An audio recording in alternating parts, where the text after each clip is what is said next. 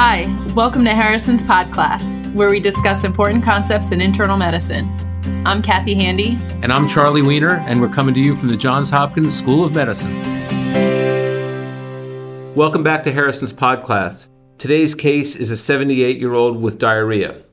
So, Kathy, a 78 year old woman presents to the hospital from her nursing home with complaints of diarrhea. I'm going to say this is C. diff. yeah, exactly. It is. C. difficile infection is a huge issue, so it's good to be discussing it. I'd also like to give tribute to a true Hopkins icon, Dr. John Bartlett, whose work was instrumental in describing C. difficile colitis. He unfortunately passed away early in 2021. Yeah, big shout out to Dr. Bartlett.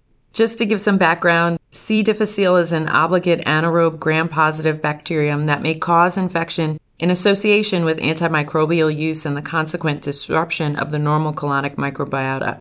It causes the most commonly diagnosed diarrheal illness acquired in the hospital and results from the fecal oral route, aka ingestion, of C. diff spores that secrete toxins, causing diarrhea and in the most severe cases, pseudomembranous colitis. Let's get back to the patient. So start with the history and was she taking any antibiotics? Because that's one of the big risk factors. Yeah, well, six months ago, she was actually treated with oral metronidazole for a documented C. difficile infection. And she was recently again treated with ceftriaxone for pyelonephritis due to E. coli. What's her clinical presentation like now? On presentation from the nursing home to the hospital, she appears uncomfortable and has a temperature of 38.4 centigrade. Her blood pressure is 96 over 60 and her heart rate is 115 per minute. Her abdomen is distended and tympanitic with diffuse tenderness to palpation. An abdominal x-ray shows distension of the colon with ileus. Initial lab exams show a white blood cell count of 27.2 with 92% neutrophils and 3% band forms. Her hemoglobin is 9.2 and her hematocrit is 28%. One month ago, her hemoglobin was 10.1. Given her recent antibiotic use, you consider, as we've discussed, C. difficile infection. So the question is going to be about the clinical findings. And the question reads, which of the following findings is most unlikely to be found in C. difficile infection? And the options are A. Bloody diarrhea, B. Fever, C. Ileus, D. Leukocytosis, or E. Recurrence after therapy. Well, let's first say that I'm quite worried about this patient because she's febrile, tachycardic, hypotensive, and her abdomen sounds toxic. We'll talk more about that later, but again, let's refer and go back to the clinical manifestations of C. difficile infection.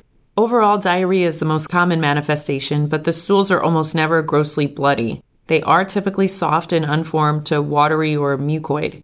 Now, urban legend is that the stool has a characteristic odor, but that hasn't stood up to rigorous scrutiny. Okay, so the answer to the first question is A. Bloody stools are the most unlikely. But what about the other clinical manifestations listed in the question? Well, fever is present in 28% of cases, abdominal pain in 22% of cases, and leukocytosis in 50%. The diagnosis can be frequently overlooked with adynamic ileus, which results in cessation of stool passage, and that's seen on x-ray in about 20% of cases. So remember that not all C. difficile infection has diarrhea. What about an elevated white cell count? Yeah, that's often a clue, and an unexplained leukocytosis should make you think of C. difficile in a patient at risk. Patients with white blood cell counts over 15,000 are at high risk for complications, particularly me- toxic megacolon and sepsis. Okay, that leaves recurrence after therapy as a concern. Yes, so C. diff diarrhea recurs after treatment in about 15 to 30% of cases. Susceptibility to recurrence of clinical C. diff infection is likely a result of continued disruption of the normal fecal microbiota caused by the antibiotic used to treat C. diff infection. And in this case, she got another dose of ceftriaxone, so that probably put her at even higher risk, right? Yeah. Okay, so you mentioned that you think this patient's toxic. How would you treat her? In addition to supportive care, so managing the blood pressure, fluid resuscitation, I'd also start antibiotics. These patients are very difficult to treat medically because of the difficulty delivering oral medications to a patient with ileus. So in these cases, we will give IV and oral medications. Now, IV metronidazole would be the treatment of choice, and you'd combine that with oral vancomycin.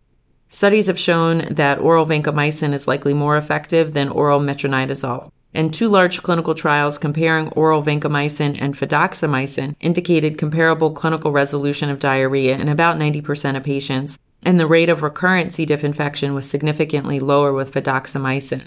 So, initial therapy for non fulminant cases of C. difficile infection should be treated with oral vancomycin or fidaxomicin. So, we really should not be using oral metronidazole as a first line therapy any longer. Correct. Okay, so great. So, the teaching points in this case are that C. difficile infection can present with a fulminant illness where the patient may appear septic with an acute abdomen.